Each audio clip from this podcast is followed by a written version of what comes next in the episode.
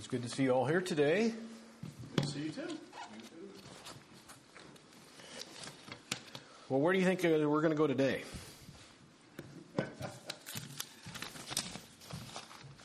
It's easy, isn't it? In the Bible. you were trying to figure out where in the Bible, weren't you? Yeah. yeah. Well, let's take your Bibles and uh, let's turn to. That's a, that is actually a pretty good guess, but not today. We're going to go to Second Thessalonians chapter 1. We've got a couple of verses. We're looking at praying for the right stuff. Second Thessalonians chapter 1, and we'll look at verses 11 and 12. Actually, maybe we'll do that a little differently. That's what we're going to focus on today. Let's just read chapter 1. We'll just begin at verse 1 and read through the first chapter. Second Thessalonians chapter 1, beginning now at verse 1. Paul and Silvanus and Timotheus unto the church of the Thessalonians, in God our Father and the Lord Jesus Christ. Grace unto you and peace from God our Father and the Lord Jesus Christ. We are bound to thank God always for you, brethren, as it is meet, because that your faith groweth exceedingly, and the charity of every one of you all toward each other aboundeth so that we ourselves glory in you in the churches of God for your patience and faith in all your tri- persecutions and tribulations that you endure, which is a manifest token of the righteous judgment of God, that you may be counted worthy of the kingdom of God, for which you also suffer, seeing it is a righteous thing with God to recompense tribulation to them that trouble you and to you who are troubled, rest with us when the Lord Jesus shall be revealed from heaven with his mighty angels in flaming fire, taking vengeance on them that know not God and that obey not the gospel of our Lord Jesus Christ, who shall be punished with everlasting destruction from the presence of the Lord and from the glory of his power, when he shall come to be glorified in his saints and to be admired in all them that believe, because our testimony among you is believed in that day.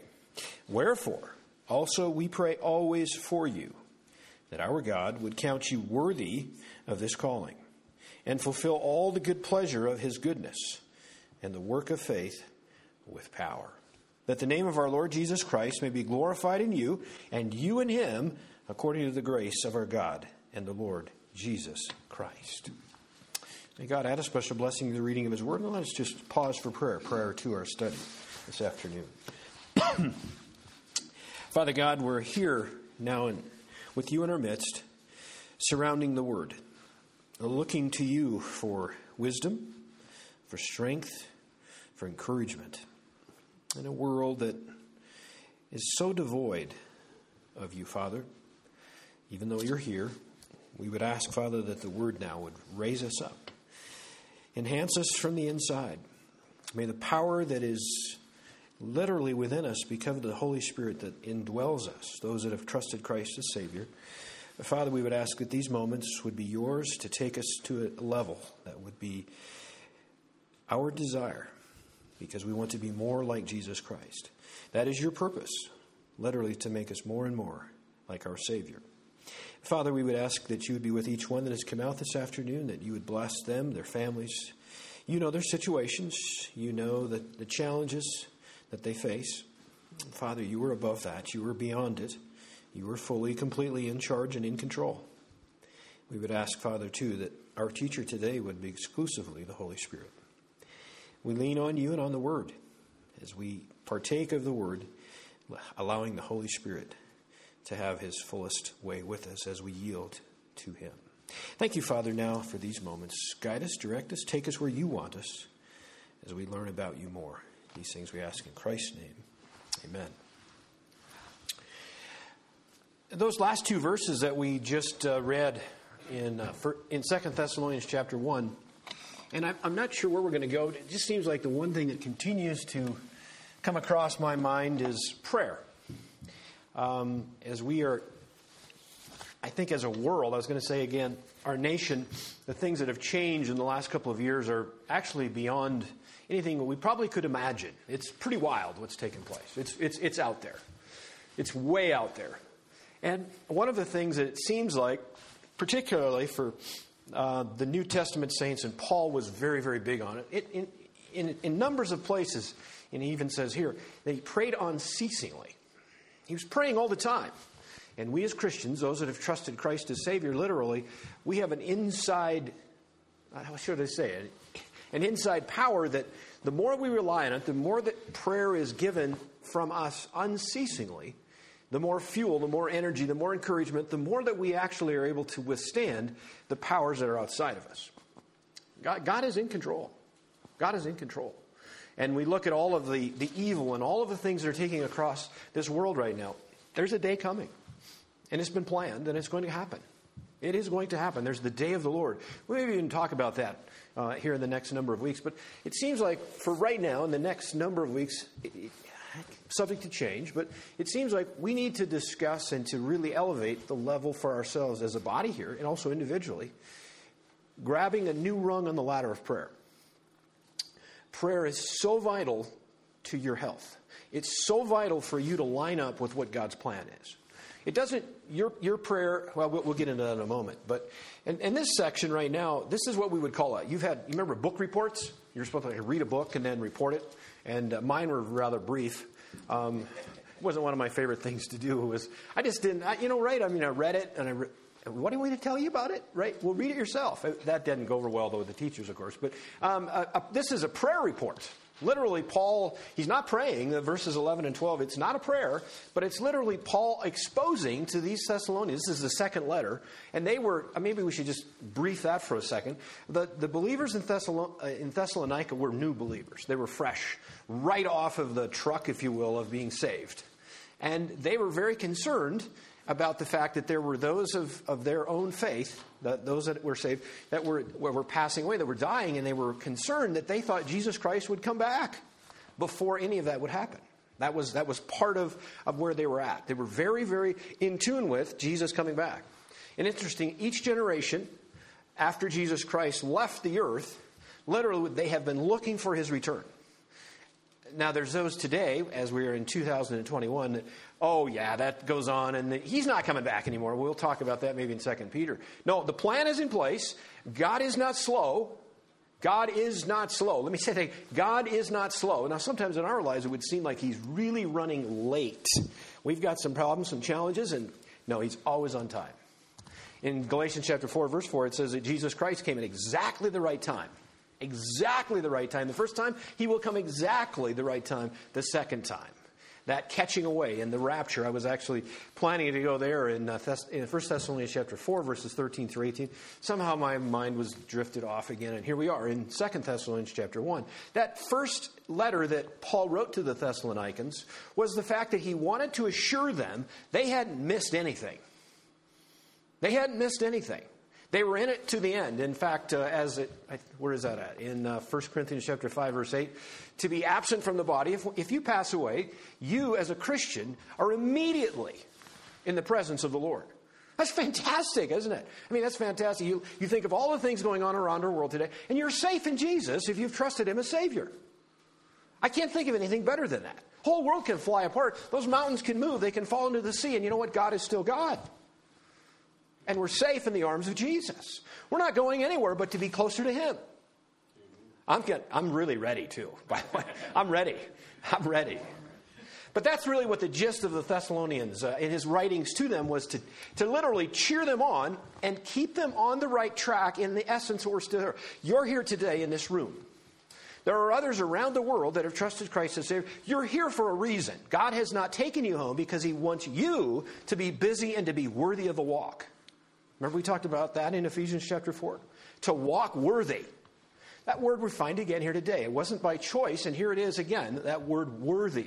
It's interesting that Paul uses it uh, again here today. So, one of the things that he wants to be clear, uh, he, and he's not even necessarily making it clear, but he's praying for the Thessalonians. And he's literally, I'm going to say this, he's praying for the right stuff. There's a lot of prayers that are offered to God today that really aren't the right stuff. We pray a lot about stuff. I mean, little stuff. And now, does God care about you and your? Yeah, He does, but it, but that's not the focus for Him. It's not. It really these three things. There's three things that, that that Paul is praying for that are really the right stuff. We'll be talking about those in a moment. But as we think about that, a lot of times our prayers are surrounding our job, our monthly bills, money. Now, does God care? Of course He does. Of course He does. But if that's your single focus, when you get done praying and that's all you've prayed about, that's not worthy. That's not where He wants you. What, for, so let's take a step back. What does God want of us? What does He really want of us? Does He want us to be rich? Boy, there's not a lot of answering going on right now, right? Is there anything wrong with being rich? No, but there's not very many people that can handle it and still have God as number one. Isn't it amazing? I know, off, I know, I don't know a lot of rich people, but I know a number of them, and it's amazing. That is their God. Yes. That is their God. And would you want that to happen? Of course not. In fact, I'm sure that God has saved me from being rich so that I make sure that God is in charge and He is God. Yeah. And it's amazing. You look at the people, if you don't believe me, think of those that have uh, won, whatever that means, won the lottery. Literally 10 years later, their lives are just a complete disaster. Disaster. That's what happens many times. Oftentimes, the things we pray for, God, in His wisdom and His mercy, don't give it to us because it would ruin our lives.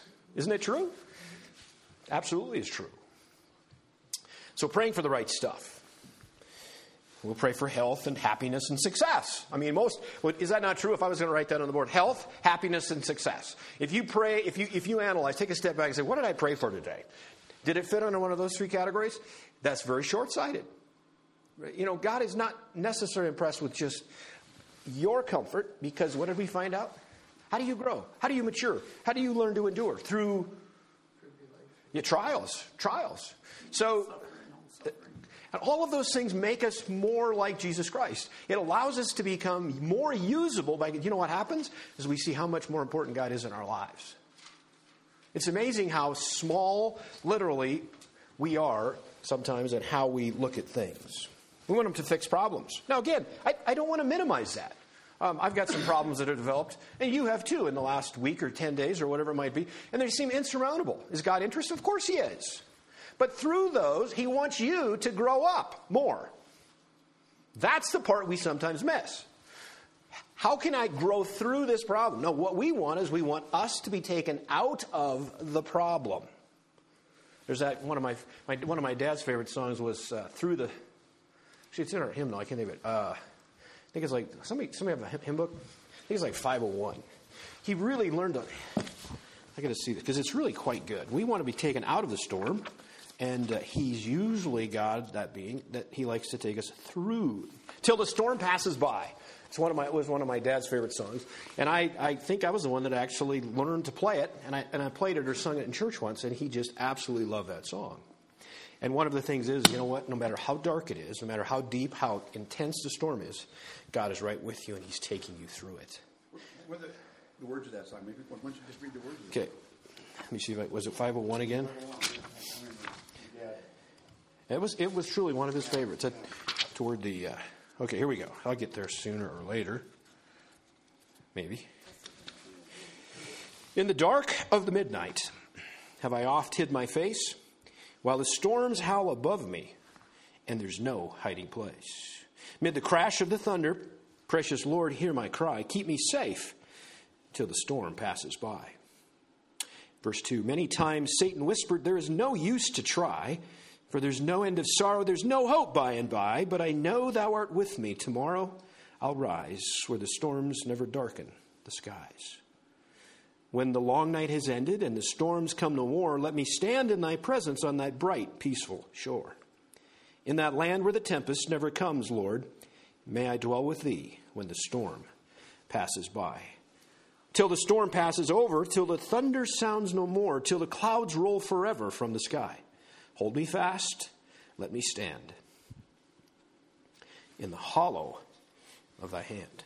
Keep me safe from the storm.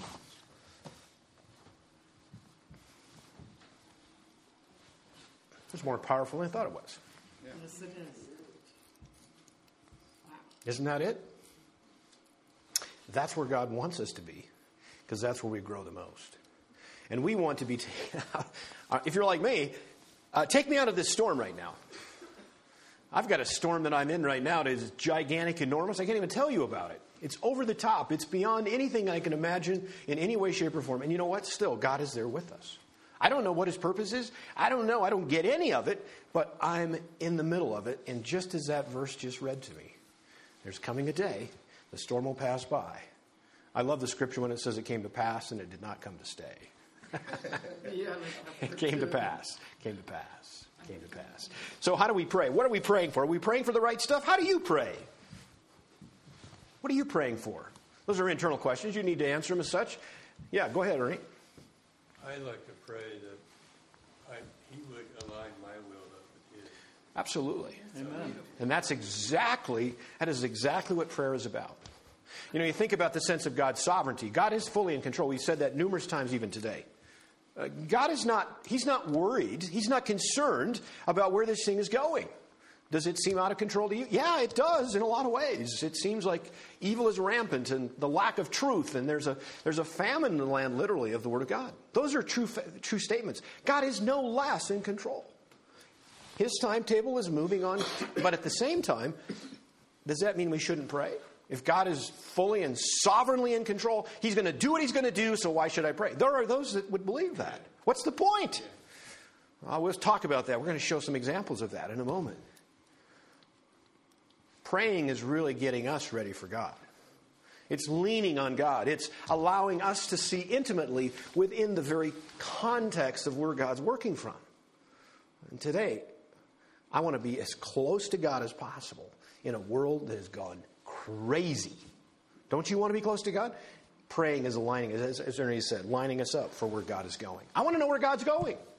I want to know what's important to Him. I want to know what's the most important thing on God's mind. I- and of course, the scriptures are important to that as well. What's Some- encouraging to me is when those disciples were on that ship, they were in the middle of a storm, and they had to go down in the bottom to get Jesus. He was sleeping. and they said, Wake up, we're, we're going to die. And he says, uh, Oh, ye of little faith. Exactly. Something like that. That was exactly what He said. No, And, uh, exactly. You know, he rode through that storm with them. That's right. He didn't. Yeah, he calmed the seas, but the point is, is he's always there with you. He's always there. Uh, In fact, that's that, that song that I just wrote the word that I read the words to fits that example exactly. I mean, they're they're just I mean they're frenzied, right? Jesus is literally sleeping, and they could be, because with him, they're safe. They're safe. They're safe. Sometimes we pray for the wrong stuff, and there's sometimes we pray for the wrong reasons. Isn't that true? Um, let's go to James for a moment. I'll see if I can find what I'm looking for. I, I kind of remember where, I, where it is, but. Um, yeah, in James chapter 4, even uh, he, this is asking, but asking amiss for the wrong reasons. James chapter 4, verse 3. You ask and receive not, because you ask amiss or with the wrong, re- the wrong reason, that you may consume it upon your lusts. Sometimes there are prayers for the wrong reasons. And Jesus, remember him, uh, he's talked about not having, you know, don't, don't worry about what you're, the eating and drinking and all of that. He says, no, no, no, no. Be concerned about seeking the kingdom of heaven. Be concerned about the things that are really, really important. So, the two things that Paul is literally laying out for us in verses 11 and 12 are praying for the right stuff and for the right reasons. We probably uh, will not get too far into verse 12, but that's verse 12 is the right reason, verse 11 is the right stuff. As I've asked before, sometimes we, we, have, we have good intentions, uh, but they're rather short sighted. Um, sometimes it's amazing how we get so tied up in, in just health, okay? Uh, J- Jesus and God are so much bigger than what's happening in the next month, 60 days, a year, two years, the rest of your life. We have eternity in front of us, right? So, can we really ever really be outside of? Of course not. If, you're, if you've trusted Christ as Savior, whatever happens, He will use to bring you closer to Himself. Well, let's three, three requests we find in verse 11. We'll go through them rather quickly and then we'll keep moving on. Uh, verse 11 there's three requests. Let's read verse 11 once again. 2 Thessalonians chapter 1, it says, Wherefore, and, and by the way, those previous verses are talking about that time coming, the day of the Lord, where the tribulation period, and Jesus Christ will come back and he will mete out literally destruction and punishment for what has taken place. Now, these people today that, that are through various means of evil being rampant in our world, there is a day coming that they will pay for that. That's one of the things that i am challenged with myself is the lack of justice for those that are really against the laws of this land and against God's laws. That's one thing that's really, really bothersome in the fact of how rampant it is without any sense of justice. Oh no, mark this carefully. No, the day is coming that that does happen. God is in control and he will mete out justice.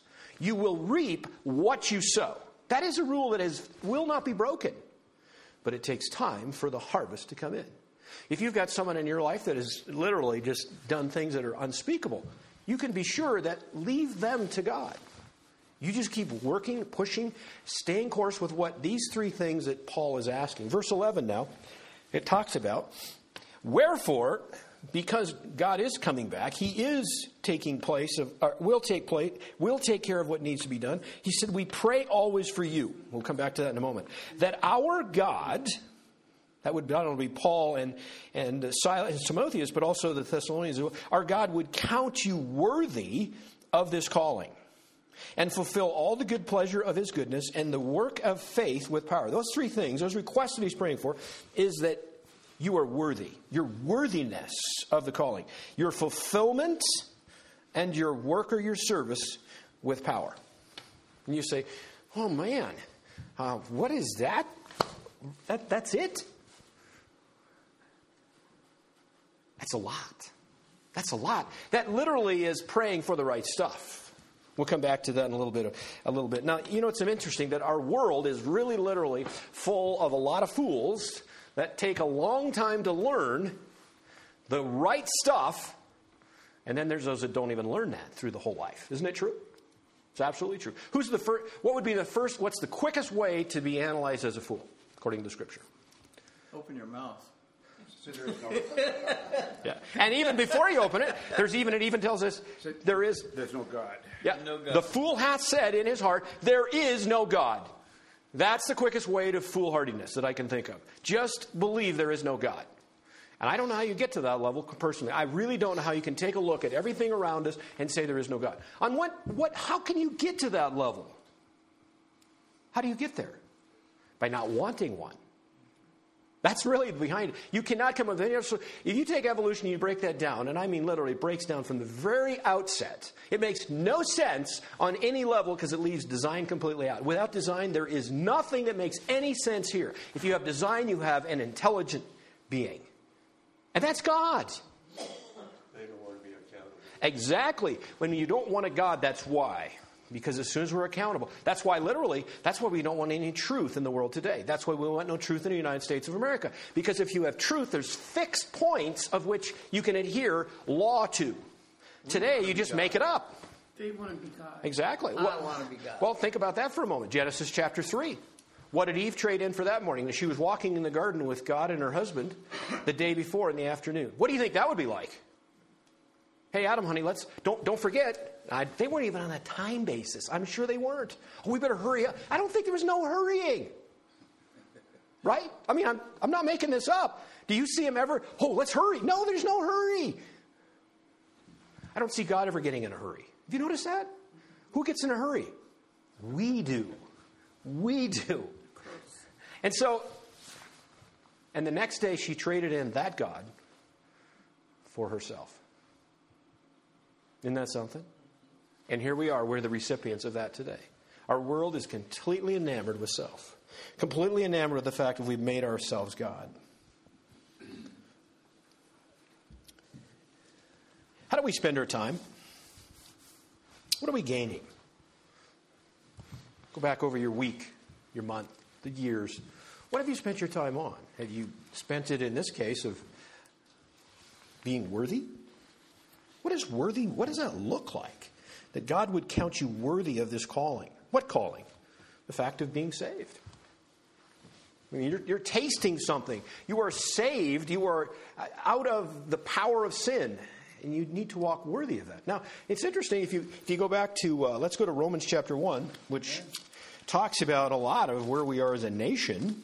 Romans chapter 1. But I'm going to just go to verse 32. Romans chapter 1, verse 32. He describes for us at the end of this chapter 1, which describes human nature to a T, I would have to say, that he then, the last verse, watch carefully as we see the worthy word, and it describes for those that without Christ where they are. Who knowing, verse 32, chapter 1 of Romans, who knowing the judgment of God, that they which commit such things are worthy of death, not only do the same, but have pleasure in them that do them. That's where we're at as a nation. It's not only doing wrong, it's not only enjoying wrong, it's trying to get somebody else to do wrong. And it says very clearly that those are worthy of death. Uh, if you don't have Christ, if you've not trusted Him as Savior, you're on a death road. There's no way around it. There's nothing you can bring to it. There's nothing you can change. There's nothing that you can make any different. That's a that's the worthy that we literally are. That's what you earn. That's what you've earned. Yeah. For the wages of sin is Death. death, and we are worthy of that. I'm thinking of that's not something I want to be worthy of. Right? We've earned it. To be, and to think of it again, if you just since since Adam and Eve made those wrong choices, since that day, that moment in time, literally every single person, according to Romans chapter five, verse twelve, is that we are worthy of death. That's what we're worthy of. And yet Paul is saying that he wants us to be worthy of our calling. I'd like to go back to the resource that Paul is laying this out. Now, it's not that Paul has got a new program for them. Let's go back to Second Thessalonians for a moment. Second Thessalonians chapter 1. He's, I would think of that, and he would know more about programs, more about stuff, because this guy had studied under a lot of Gamaliel, exact, incidentally. He was very trained, very versed. He would have known a lot of stuff and a lot of people. And it's, it's interesting that he didn't have a program here. He didn't have a new uh, committee set up to help them become worthy. He literally goes to the resource that he always did. And that was where? He went to God.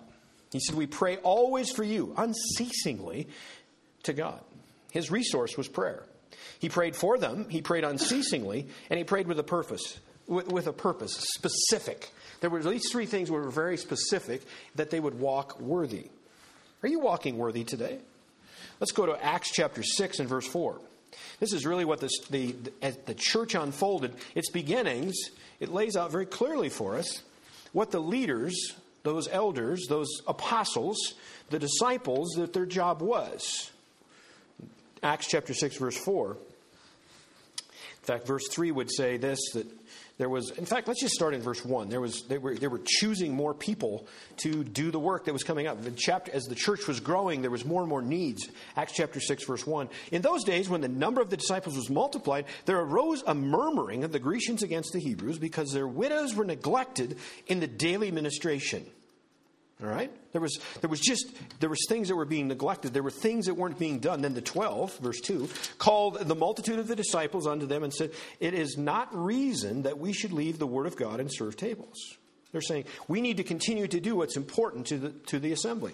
We need to do what's important that God would have laid out for us. Wherefore, verse 3, brethren, look you among you seven men of honest report, full of the Holy Ghost and wisdom, whom we may appoint over this business. But watch verse 4. But we will give ourselves continually to prayer and to the ministry of the word. It's interesting who that, what they said first. We're going to continue, continually commit ourselves to prayer. How important is that? I can't, I can't speak highly enough of it, especially in days like this. That was the intention. They were to pray for sanctification, for maturity, for the growth of the people, that flock to grow and then to teach the Word of God. Paul spent a great deal of his energy in doing that very thing. He would not only he would not only teach, and we know we look at these letters that he wrote to these various churches and how applicable they are to us today. It, it's amazing how those things written all of those years ago literally fit us to a T today. But the one thing that sometimes is not as maybe we don't look at it clearly enough is the fact that he prayed all the time. Again, I want to say, we pray always for you. the Thessalonians. That was who he was. That's who he was. Let's take our Bibles and turn to 1 Samuel chapter 12. 1 Samuel chapter 12, and let's take a look at something here. 1 Samuel chapter 12.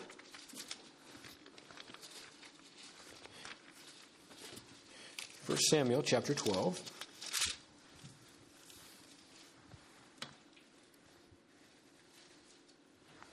And let's take a look at, uh, let's see where we want to stand in this. Uh,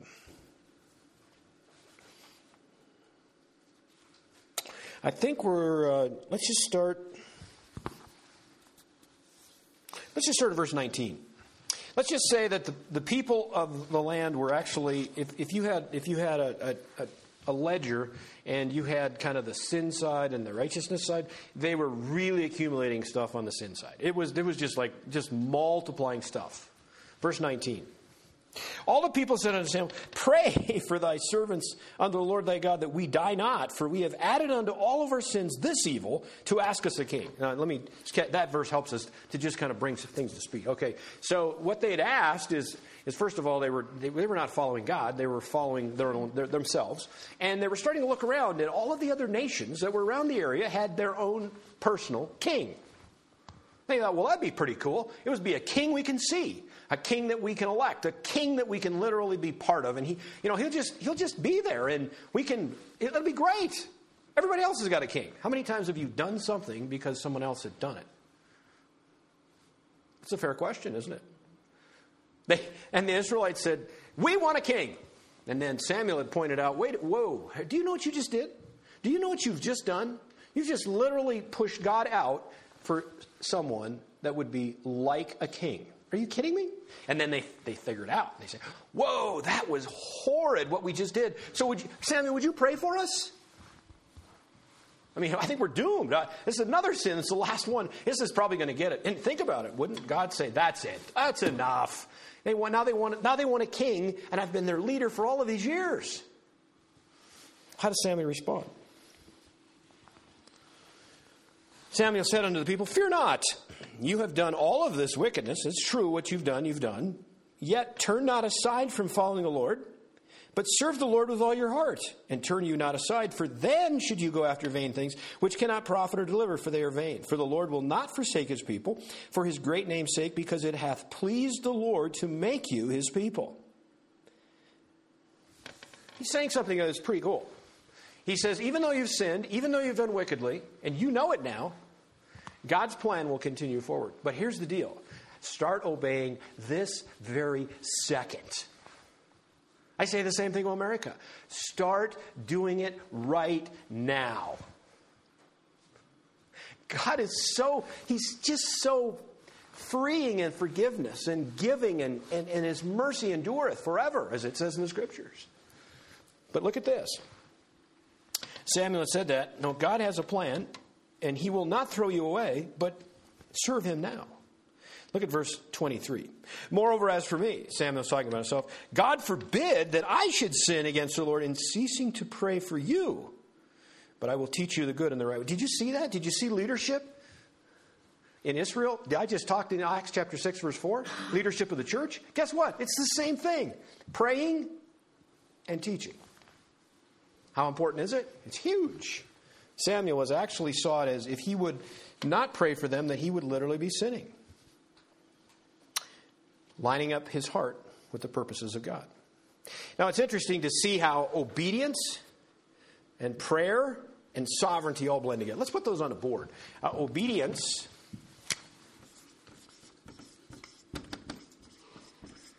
Praying and sovereignty. Did I spell sovereignty right? I got close, didn't I? Close enough. And we talked just momentarily ago that uh, if God is sovereign, so does it really matter if we pray? Did you see how important it was to Samuel? Even though God had said, These are my people, they will be, he continued to pray for them. See, that's for us. praying does not and cannot Let me just let me say it another way. God's sovereign, He cannot remove our responsibility for praying. Can't happen. If it is, we've missed the point. Obedience. If you fail to obey the calling, which we talked about in Second Thessalonians, that calling of salvation, if we refuse to obey, then we're not saved, even though God is sovereign. You see, there, and I, I can't explain all three of them. That, that's, a, that's a concept that's above my pay grade. This is a God thing, based in his eternal internalness. I just say it that way. But it doesn't dismiss, obedience and praying are not dismissed because God is in charge. That's really, really important. And I, I can, yes. What kind of a relationship can you have with somebody if you don't talk to them? And so you, what kind of a relationship can you have with God if you never talk to Him? That's right. That's right. And it's for our benefit, Yeah. right? It's for our benefit. All of those things go together. Or, or what kind of relationship is it in the sense of value if, well, I, I know what God told me, but I'm not going to do it anyway. Really? Expect some problems. That's what happened in the book of Judges. That's what happened to those Israelites when they chose not to obey God. If you think of the fact, you know, in Romans chapter 9, we'll not go there, you can write it down in your notes. It talks about the fact that um, God has, in his sovereignty, can choose who he, whom he chooses. I chose to love Jacob and to hate or to dismiss Esau. Was Jacob more worthy than Esau? No. No. In fact, that's the thing we talk about when you think of Jesus Christ. He literally makes us, the unworthy ones, worthy. Uh, we sang a song today, purposely, in, in your choruses about who, what was that? Remember, you guys remember that? Thou art worthy. Thou art worthy. Speaking of Jesus Christ, His worthiness allows us to be worthy. Without Him, there's no chance. Worthiness. I think of. Um, let's go to Romans. Eh, eh, eh, let, us actually go to Romans for a moment. Now, chapter 9 is all about God's sovereign right to choose whom He may choose. And then it's interesting to say in verse 10, the first verse, Paul writes this in Romans chapter 10, verse 1 Brethren, my heart's desire and prayer to God for Israel is that they might be saved. And he just told us in chapter 9 that not Israel will all be saved. There's actually quite a few of them that won't be. There'll be a remnant. But he's saying, you know what, I'm going to pray my heart's desire that literally that they are. And if he's going to leave God's part to God and his part to him. Look at even the Lord Jesus Christ. Let's go to Luke chapter 22. Luke chapter 22. Remember this event? This was at the, at the Lord's Supper, the time just hours before that he would be betrayed. And he said something to Peter. I've got to find the verse now. Uh, here we go. Verse 31. Luke chapter 22 and verse 31. The Lord said, Simon, Simon, behold, Satan hath desired to have you, that he may sift you as wheat. He was about to attack him. But I have prayed for you, that your faith shall fail not. And when thou art converted or returned, strengthen thy brethren. Now, again, if you, if you look in, the, in the, what's not said, it was obvious that Jesus said that at the end, Peter, you're going to be okay. But what did Jesus do? Well, it'll just all work out in the end. Just leave it like that. Peter, you'll be fine. No, what did he do? This is really important. Jesus said, I'm going to pray for you. I'm praying for you, Peter, that you would return, that you would be restored, and then your brothers would be strengthened because of what they saw you go through. Isn't that interesting? Jesus knew exactly what would happen at the end, and yet he said, You know what? I'm going to pray for you. Do you see how important prayer is? Even Jesus, even knowing the end from the beginning, said, I will pray for you. And again, as we've said numerous times already today, prayer lines us up with the plan. Jesus even prayed in the garden. That's right. Take this cup from me. That's right. But, but your will, not mine. Exactly. And again, do you see the strength in lining it up, making it all fit? Wills matching wills? And not that Jesus was ever in question, but it's interesting to see even him speaking to the Father in prayer. For us, that's for our benefit, watching that develop. And look at Romans, or I'm sorry, all the way back, go to the last page in your Bible in Revelation chapter 22. And what, what is the book of Revelation about? Who, who, was, who was the one that penned the words? It was. And who, who penned the words? John. John. So John has been given a vision. He's been, he's, you talk about, that would have been mind blowing, right? He had to be in an island of Patmos by himself, just trying to just take all of this in. Can you imagine all of the other pressures? And he's writing all of these things down. What would you have to say? There's a coming a time, and it, to him, it was again, it was generational. Each generation have felt this will happen in my in my lifetime. And what was that? Literally, Jesus Christ would come back. The second coming. It's going to happen. The eternal state would happen. No question. Did you ask John, do you think he would have doubted it? He said, Well, Larry, what are you trying to do? Just, just hang with me. John believed it, absolutely did. In fact, do we believe it? How many times? Let's see, what, let's see how John ended this, ended this letter. Verse 20. He which testifieth these things saith, Surely I come quickly. That's what that's literally Jesus' words. Surely I'm coming quickly. I'm coming surely. Amen. And then he says, Even so come, Lord Jesus, the grace of our Lord Jesus Christ be with you all. Amen. He's literally praying, Yes, would you please come?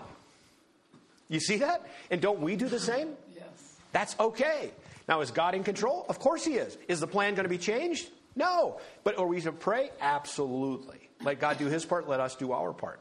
Lining us up with the plan. Lining us up with the plan. Now, God's desire is literally to sanctify His people. And Paul is lining the Thessalonians up with that. Uh, purpose. I, what, what, is, what is God's purpose for you? Now, there may be some individual things on your journey, and each one of you, if I would just, you know, you just take your life for the next week, it would be very different from one another. I just look out there across, and in many ways, you're very, very different. But God has a, a single purpose for each one of you. If you've trusted Christ as Savior, there's a purpose that He has. And what is that purpose? Become more Christ like. He wants every day for you to look just a little bit more like Jesus. That's literally His purpose. He wants you to be able to look just like Jesus. He wants you to be worthy, to be worthy of what's going on. Walking worthy. So, are we walking worthy?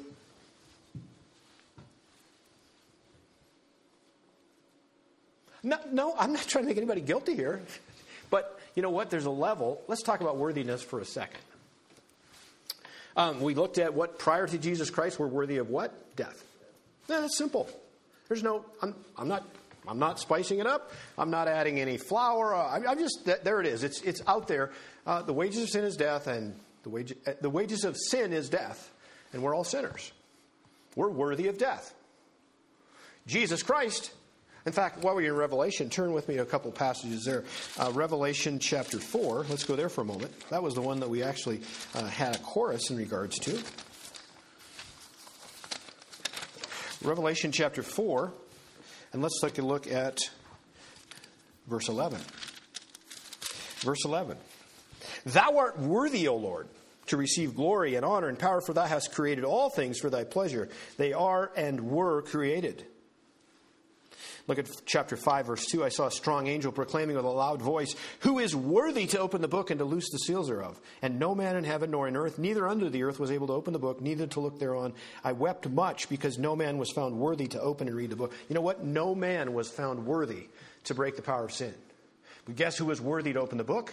The Lord Jesus Christ. Who was worthy to break you from the power of sin? The Lord Jesus Christ. He's worthy. He is worthy. But now, when you have, when Jesus Christ died, and we switched sides of the ledger, our sin was placed on him, and he bore our sin to give us his righteousness. That's amazing. Now you're worthy. You went from unworthiness to worthy because he was worthy. And now, because of that, positionally, this is, this is very important. First of all, you're worthy of death.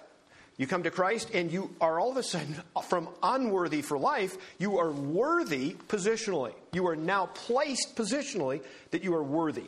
Paul's prayer is, is that you would practically become more worthy every single day that goes by. That's called sanctification. We should become more worthy because of the worth that we have become literally positionally, the Holy Spirit lives within you. If you've trusted Christ as Savior, as you partake of the Word, as that Word is taken through and the Spirit grows you as you yield to Him, you become even more worthy. That's literally another way of seeing our sense of sanctification. Take yourself, I don't know how long you've been saved, but let's say you've been saved five years. Your walk of sanctification, literally, the Holy Spirit working within you, you should be more walking more worthy. That's the way it should be. Now, the, the really cool part is, is it's not really up to you. It's you yielding and obeying and praying that God would have His will and His way with you. Even to the point, in Thessalonians, this is true, but it's kind of hard to, that the name of the Lord Jesus Christ may be glorified not in you. That's right. That's right. I mean, it's quite a. And that's walking worthy. That, and that is quite a thing, isn't it? But the power comes not from ourselves, it comes from within. Let's take a look at, I think this is really interesting. This, uh, you all know the, the, the, the, the sequence of the prodigal son, right? Right. Thank you. Let's turn to Luke for a moment. Let's go back to Luke, chapter 15, I believe we'll find it. Luke chapter 15. Oh, before you do that, look at this. Here's, here's a man that should, we'd think, would be capable. As you're turning to Luke, just go back a little bit further and go to Matthew. Matthew chapter 3, verse 11. Matthew 3, 11. Watch what this man says. It's amazing how that term worthy or worth keeps coming up in our minds. Matthew chapter 3 and verse 11. Who are we talking about? We've got John the Baptist. John the Baptist is, he's been preaching and in, the, in, in verse 1 and 2. We'll read those verses uh, 1 and 2 of chapter 3 in Matthew, Matthew 3, 1 and 2. In those days came John the Baptist preaching in the wilderness of Judea, saying, Repent you, for the kingdom of heaven is at hand. Now, down to verse 11, he's speaking here again. He says, verse 11, I indeed baptize you with water unto repentance, but he that cometh after me is mightier than I, whose shoes I am not worthy to bear. Do you, do you see? Now, this is John the Baptist. This isn't some loser. This is the guy that was literally chosen by God before anything else was made, that he would be the forerunner. He would be the one to literally set up the people for Jesus. And he says, You know what? I'm not even worthy to tie his shoes. Isn't that amazing? Exactly. But now Paul is saying that you would, uh, you would be worthy of the calling the worthy that, of what you're being called to. Now, back to Luke 15. Here's this young man, this one that uh, he has went out and chased the world. He's taken his money that was given to him, his inheritance, and completely blown it. You guys know the, the, the story as it unfolded. Now, I want you to see his picture when he finally comes to his senses. And that's, that's in verse 17. Now, what's he doing right now? What, what is this young man doing? What's, what, what's happened to him? He's lost all his money. He's lost, it's amazing how when you lose money, you lose the friends. Have you noticed that in the world? Uh, no money, no friends. Friends, there must be money, right? That's how it works. Okay, that they follow one, they follow each other. Well, here we go, and we have uh, this young man that he's. What is he doing? What's his job now? Yeah, he's feeding the pigs. Okay. In fact, we find that in verse uh, 16. And he would fain have filled his belly with the husks that the swine did eat, and no man gave unto him. He's in a desperate way. He is truly at a level that adversity would have taken him, that there probably isn't much things lower. And watch verse 17. And when he came to himself, he said, Stop. Do you know what's wrong with America? We haven't come to ourselves. We haven't come to ourselves. This nation does not know we need God. Amen. Isn't that true? See, that prodigal son, until I have that underlined in my Bible, that's one of the key points in all of the prodigal son is he came to himself. That means he finally told the truth. He finally accepted the truth. America needs to speak the truth. We need God. And the longer we deny it, the more messed up it becomes which is amazing to me. How could you be more messed up next week than this week? I'll tell you right now, because we're serving and walking after ourselves, it will be more messed up next week. I can guarantee you that. We must come to ourselves and say, we need God. And this young man, I'm telling you what, that's, a, that's the turning point in this whole thing. I have it underlined. My you don't need to underline yours, but to me, that is the crux right there. He's feeding the pigs. It doesn't get much lower. Could you make America any more messed up right now? Yes, as long as we continue to do this, it will get worse. But the day we wake up and say, we need God, is the day. This, just like the prodigal son. We're the prodigal nation, quite honestly, aren't we? To be blessed as God blessed us. Am I too loud? Sorry. He says this He came to himself and he said, verse 17, How many hired servants of my father's have bread enough and to spare, and I perish with hunger? He's starting to wake up. He says, You know, back home, wait a minute, right? right? Yeah, where I used to be. Exactly. Verse 18, I will arise and go to my father, and I will say to him. Now, now he's, he's rehearsing what he's going to say to his father. He said, Father, I have sinned against heaven, that's good, and before you. That's absolutely true. And in verse 19, I am no more worthy to be called thy son. That's the place you get saved. That's where it's at.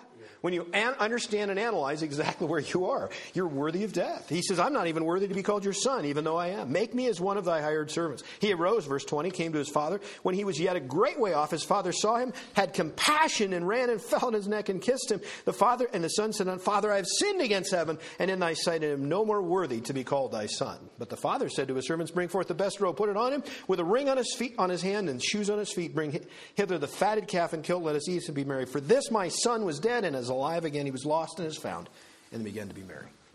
Isn't that fantastic? That would have never happened if he had not come to himself.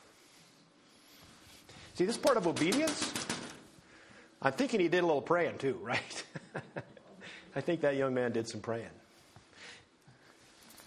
It's hard to realize, too, at that time, I'm sure he, he realized that even, he didn't know what the consequences were, but he realized that accept whatever God. It is. No, I'm, I'm better off. I'm better off at home. I'm better off. In fact, it reminds me somewhat of the way David would have saw God. Remember, David sinned mightily. He he was going to count the people. There was a census, and he was given choices. I don't even remember them all, but there was like three of them. What do you guys? Does anybody remember? One was. Uh, I'm not going to say. Okay. Well, you know what? That's that's a good homework for all of us.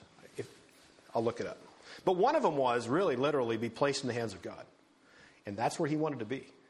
I'll tell you what, there is no better place to be, no matter what the circumstances are, no matter what the potential consequences are. I want to be in the hands of my God. That's where I want to be. That's what that son came to the realization. I don't. I mean, I'll be a hired servant. I'll be nothing. Anything is better as long as I'm home. Isn't that great? That's what we need to be in that frame of mind with God. And that, you know, how we get there is praying and obedience. There's no safer place for us to be than right there. Well, last week you talked about peace and hope, and that's where we enter into. Absolutely. Is that being right. Right there. Being right there. Right And there. it, you know, it's it's reading between the lines a little bit, but look at what happened with the father. The father came and gave him this huge hug and kissed his neck, and he, the son, probably smelled so bad at that point in time he couldn't even stand himself. And yet the father just hugged him and kissed him and said, "Welcome home." That's right. And you think about you think about what our heavenly Father has done through Jesus Christ. To send Jesus Christ to die a death on a cross at the hands of the one that he literally created. What kind of a stench, what kind of a smell was that? And yet God loved us. See, love goes beyond smell. Love goes beyond all of these these these these hindrances, all of these nuances that literally are detracting and they are over the top, almost obsessive and getting that's not the right word, um, offensive. And yet God looks right through it. Just as that father would have hugged that young man. Right. He said, You're my son. My son has returned. It's just like Adam and Eve when they sinned, and then for Jesus Christ to have died that death, and he rose from the dead to prove that it was done. And that beginning of the church at Pentecost, what a, just think of that sweet aroma that must have been there on that day. Oh my goodness. Are you starting to get it now? And see, Paul is saying, I want you, Thessalonians, to walk worthy. Want you to walk worthy of what you're called to, because now you're better than that. You know, this guy that's in the hogs, all of a sudden he's not in the hogs anymore. And he's better than that. He's, re, he's a son again. I don't know if I'm. Is this okay? I mean, I'm, I'm kind of loud, but it just seems like it, we need to make these emphasis. We need to step it up. right? Be everything that God wants and gives us to be. The power comes from Him. I want to show you something too. This is this this passage we're going to go to next is actually um, it, it, how how valuable prayer can be in the sense of just moving. God wants to hear from us. That relationship, which actually Ernie was telling us about. Let's go to uh, Isaiah chapter 38. I think I'm right. I hope I'm right. Isaiah 38. If I'm not, I don't know what I'll do. Yeah, there we go. Isaiah 38, verse 1. In those days, are you there? Isaiah chapter 38 and verse 1. In those days was Hezekiah sick unto death, and Isaiah the prophet, the son of Amoz, came unto him and said unto him, Now here's, here's the message, thus saith the Lord Set thine house in order, for thou shalt die and not live. And then Hezekiah turned his face toward the wall and prayed unto the Lord. Now, wait a minute. That's literally, if you get this picture, here's, here's Isaiah. Now, Hezekiah is really, really sick, okay? And all of a sudden, through the door, here comes, here comes Mr. Isaiah, right? And Isaiah comes up and he said, Hezekiah, uh, why don't you get your house in order because you're going to die? Have a good day. I mean, it was just like that, okay? I'm not, that's, that's what it says, right? There's no beating around the bush. It's just like, hey, get your house in order because you're, you're going to die. And it says that Hezekiah prayed to the Lord and said, verse 3 And remember now, O Lord, I beseech you, how I have walked before thee in truth and with a perfect heart, and have done that which is good in thy sight. And Hezekiah wept sore. Then came the word of the Lord to Isaiah, saying, which I have a feeling he's still in the courtyard. He's, still, he's, he's ambling towards home. And go and say to Hezekiah, Thus saith the Lord, the God of David thy father I have heard thy prayer, I have seen thy tears. Behold, I will add unto thy days fifteen years. And I will deliver thee and this city out of the hand of the king of Assyria, and I will defend this city, and this shall be a sign unto you from the Lord that the Lord will do this thing that he hath spoken. And he goes on to talk about it. Do you, do you, now, any of you today that are sitting in this room that do not realize the power of prayer, you need to read that chapter again. Now, did God's plan change ultimately? Of course not. In fact, he used Hezekiah for 15 more years. What if Hezekiah had not prayed? This is obvious. He would have died. I'm, I'm serious. Is, is, that not true? I mean, it really is. Now, does praying change God's mind? If it fits his will, if it fits his plan. How did, how did Hezekiah adding 15 more years to his life, how did that change God's plan? It didn't change it at all. 15 years less of Hezekiah's life, would that change God's plan? No, not at all. But Hezekiah, he, he reached out. He, he, didn't call the doctor. He said, Hey, what can you do for me? Uh, I got bad news. God said I'm going to die, but I bet you guys can work this out. Give me a couple more years, a couple more months. No, he went right to the master, just like Paul did. He said, I want you to walk worthy. Here's a committee. Here's a, here's a session I want you guys to attend because you guys will really get into this of walking. No, you go to God. You go to God. Do we go to God when we're really needing to go? We need to go to God all the time, unceasingly. Pray always. That's something that I continually want to work at. Is no matter what, when that when that that blind side comes at you, rather than oh man, what what am I going to do? Pray, pray. I, I, think the one that's really cool to me is um, um, not going to get his name now. Oh, real leader, leader, leader. Nehemiah. Nehemiah. He's got his job right. He's in the king's court and he's a cupbearer. And here comes this, here comes this, I'm going to say a report on what's going back in Israel. And he does these little bullet prayers. Do you guys do those bullet prayers? Like you get this, you get this guy talking to you or whatever it is, and it's like, whoa, this is terrible. This is God help me. God, give me the words. Have you done that? Do it. If you don't do it, do it. Just those short little bullet prayers that puts you right in line with God. And you know what? He will fill your mind with what is need to be said. I've done it lots of times. That is where He wants you to be. He wants you to be just right there to be fluid with His will. I find that remarkable. Obedience. If you don't obey, you won't be sati- you, you won't be sanctified. Prayer fits into the plan just as does obedience. If you don't obey the gospel, you won't be saved. See, we went to Romans chapter 1 verse 32. We did that.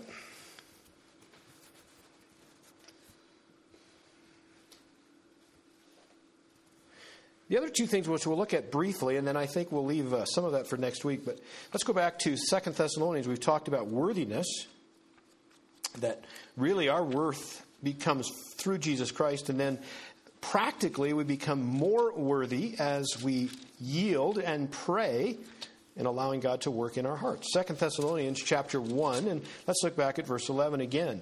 There's not only the sense of counting you worthy, let's read verse 11 together. Wherefore also we pray always for you that our God would count you worthy of this calling. He wants you to be worthy. And then, and fulfill all the good pleasure of his, of his goodness. Fulfillment fulfilling in your life circumstances that would, would bring you even to a closer relationship to God. Almost like a holy longing, if you will, for Him. Fulfillment. And the last one is, and the work of faith with power. In other words, your work or your service being magnified, being done with God's power. Let's turn to uh, 2 Peter chapter 3. 2 Peter chapter 3. He asks a good question. 2 Peter. This is, now, by the way, who's this guy? When did when was second? Who, who wrote Second Peter? Well, the guy that wrote First Peter. Yeah, that's right. And who wrote First Peter? Peter. Peter. Well, you guys are just right on it. You're all over it, right? And Peter was. He was the guy that denied Jesus three times. He was the one that Jesus said, "You know what? Satan is pray, Satan is wanting to destroy you. He is asked to sift you as wheat, but you know what? He's not going to get that done. And even though I know he's not going to get that done, I'm going to pray for you. I'm going to pray for you. This is this Peter. Watch what he writes in chapter 3 of 2 Peter. In fact, let's start um, verse 8. 2 Peter chapter 3 verse 8. But beloved, be not ignorant of this one thing, that one day with the Lord is a thousand years, and a thousand years is one day. Uh, God is timeless. He's not on a calendar. He's not on a watch. The Lord is not slack concerning his promise. In other words, he's not slow. He's not slow as some men count slackness, but is long suffering to usward, not willing that any should perish, but that all should come to repentance. Now that is love theme all over.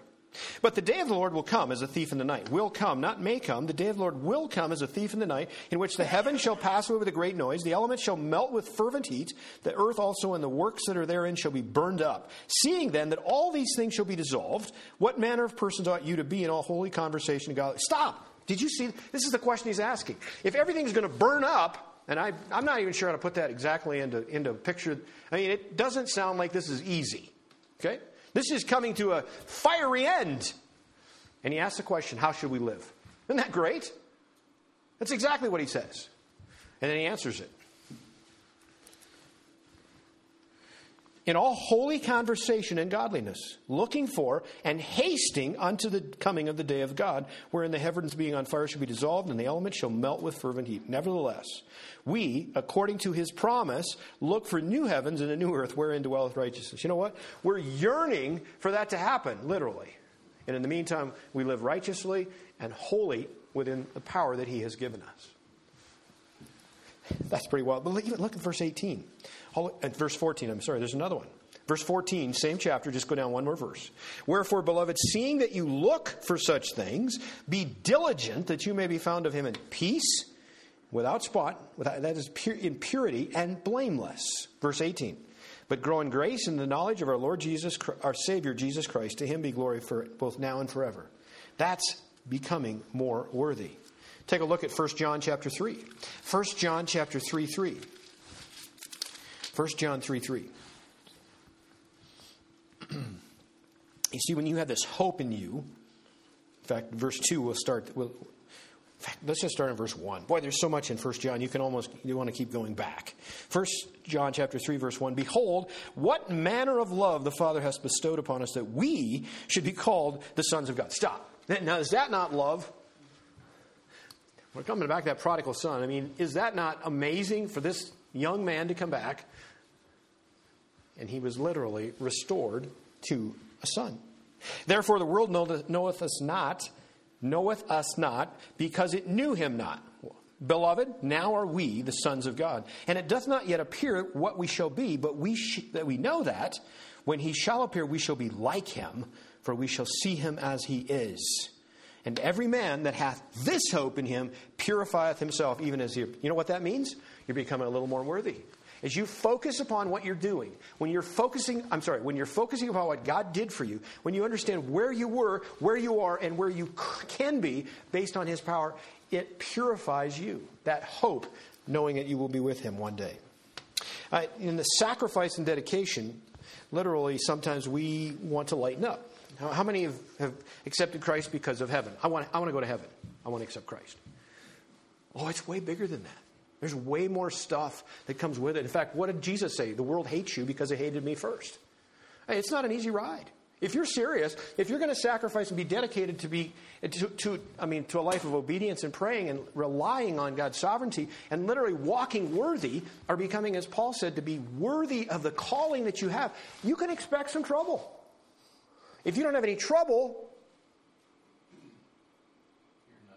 Thank you. That's exactly right. That's where I wanted you. I wanted you to complete the sentence. That's exactly right. If you're not if you're not struggling, there's probably something that's too easy. You, you're not dedicated enough. I, I think of this as, as, a, as an illustration. Um, you remember the Pony Express? Those are the ones that actually could deliver the mail faster than the Postal Service today, those people. they were very short lived, but it was an amazing thing. Uh, they actually, the beginning point would have been at St. Joe, Missouri. And that would have been the east point. And the west point, the furthest west, was Sacramento, California. It was 2,000 miles. Okay? That seems overwhelming almost, doesn't it? Do you know what the, the, what the freight rate was? It was pretty high. But you talk about hands on delivery, right? It was actually, you ready? It was $2.50 per ounce. So you just didn't put in a normal postcard to see how your mom was doing, right? I mean, it was, it was serious stuff. And it, and it took 10 days. This is the Gettysburg Address that Lincoln gave. It took 10 days to get it from St. Joe to Sacramento. I'm going to say something. That's faster a lot of times than the Postal Service. It really is. It really is. We're actually still getting catalogs back from the last sale saying they're undeliverable. well, joy. Isn't that good, right? But I'm going to think about now, you want to talk about dedication and you want to talk about sacrifice? Those riders, what they endured to do their job was serious business. I want you to liken that in the sense that, you know what, you're part of God's express.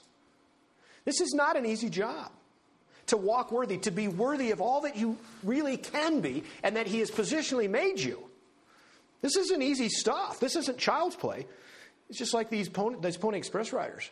They rode 100 miles a day and switched horses every 15 to 25 miles and ran wide open. I'm going to tell you what, day after day after day after day of that. And of course, those guys would go to their destination, turn around, and come right back. And go and come right back. It's amazing what they were. Here, now, here's how would you how would you advertise for that job? How would you, now this is your job, you are going to advertise for applicants to apply for Pony Express riders. I'm going to, this is, this is how it went. This was an ad, actually. I think I've got it on my phone. It'll take me just a second. And sometimes, just tell it the way it is. Uh, let's see. Be single, I know that. well, if they weren't, they were going to become that way. Yeah. Um, okay. This was an ad that was in the uh, uh, San Francisco newspaper, and, and actually, the, do, do you know what the, dur- the duration of the Pony Express was? Not very long, but yeah, it was. Uh, in fact, I've got it written down here somewhere. Uh. it was. It began April third of 1860 and went to um, November 18th of 1861. The reason being is it wasn't they weren't good at it. The telegraph was there, and a telegraph will go quicker than ponies can. But here we go. This is in 18 this, in, the, in uh, San Francisco. This newspaper. This was an ad run by the Pony Express, and this is what it said: "Quote: Wanted, young, skinny, wiry fellows. You don't want to kill a horse, you understand? Not over 18. Got to have stamina. Must be expert riders willing to risk daily." And the final note: orphans preferred. Is that not good? Is that not? And here's the, here's the good part. Um, they always had a waiting list of riders. Right? It's a good thing if you don't have any family. oh my God. Some people were drawn by the attractiveness of such sacrifice. You know, when we understand what Jesus Christ did for us, then we should be ready to pay the price. Christianity is not easy. It is not cheap. It is not free. Well, we need a spiritual awakening right now in this country. Absolutely. We really do. Including Christians. That's exactly right. Starting within the church. Starting within the church. That's where it must come from, in fact. so far, it looks like from the outside, those that don't know Christ, they can't see any difference between the church Nope. and the rest of society. That's horrifying to me, isn't it? What do you think? It, it, I, I, it doesn't say God cries, but Jesus wept. He must, he must be weeping over what's happened to the life blood that he shed for the church. He being that bridegroom that doesn't even see it important enough to rise up and be worthy. And again, I'm not, I'm not pointing the finger, I'm pointing the finger at me as well. Are we going to be like Pony Express riders? Are we going to get after it? We're going to really see the dedication and sacrifice required? Are we going to obey? Are we going to pray? Are we going to get after this thing? If there was ever a time, where's that verse? Um, God was looking for, for uh, someone to stand in the gap. Where is that verse? Uh, oh, I can't remember it. That, is, that is so true right now where we're ending right now. Having just standing in that gap, taking, doing what you know is right, and God will use you mightily. He's looking for men and women to step it up. He's waiting. He's waiting. And He's the only one you can trust. Trust God, work hard, love more, fear less. Isn't that a good place to start? That's where we're at. Okay, next week we're going to come back and we're going to look at not only praying for the right stuff, we'll even add on to it a little bit because I want to look a little more at fulfillment and serving with power. But also want to look at the reason for that to be Paul's prayer. Not only praying for the right stuff, but praying for the right reason. With that, let's pray. Father God, thank you for the day. Thank you for your love. Thank you for your care. Thank you for helping us to just see you a little more clearly today. Thank you for the Holy Spirit working in our lives. Thank you for your word. Thank you that we have the opportunity to literally go to it. And it's amazing how it does change us just a little bit at a time. Your purpose is to conform us to the image of the Lord Jesus Christ, our Savior, our Creator, our Lord. Father, I just think of the unbelievable sacrifice that our Savior gave for us, knowing the end result. And I can't appreciate enough the fact of how important it was to him to pray. If God the Son prayed to God the Father with intensity, tenacity, and unceasingly, should we not do the same? Father, remind us in whatever way necessary for us to stay in tune with you. That our will would be melted into yours as we pray more and more. Father, go with us this week. There are those that are in a battle, probably even in an intense war, because you've told us it would be. You've told us that we have the armor to put on. May we put it all on. Father, there are those that will need extra help this week. You know who they are. You know exactly what they need. Bear them up. Wrap your arms around them. Whisper in their ear. You love them. You care for them. You can be trusted. You are their hiding place. Take us through the storms. Raise us up. Pray for our nation. Pray, Father, that we would come to ourselves and say the truth. That God would be God and we would take responsibility for where we're at. We pray for a great spiritual awakening. We pray for repentance to come across this land. That men and women and children would see their need for a Savior. That Jesus Christ would rule and reign in their hearts. Our nation would return back to its roots. That is our prayer. Father, you're in control sovereignly. And yet you desire to hear from us. You want to know us. We want to know you. Help us know where you want us to be. Guide us each step of the way. These things we ask in Christ's name. Amen.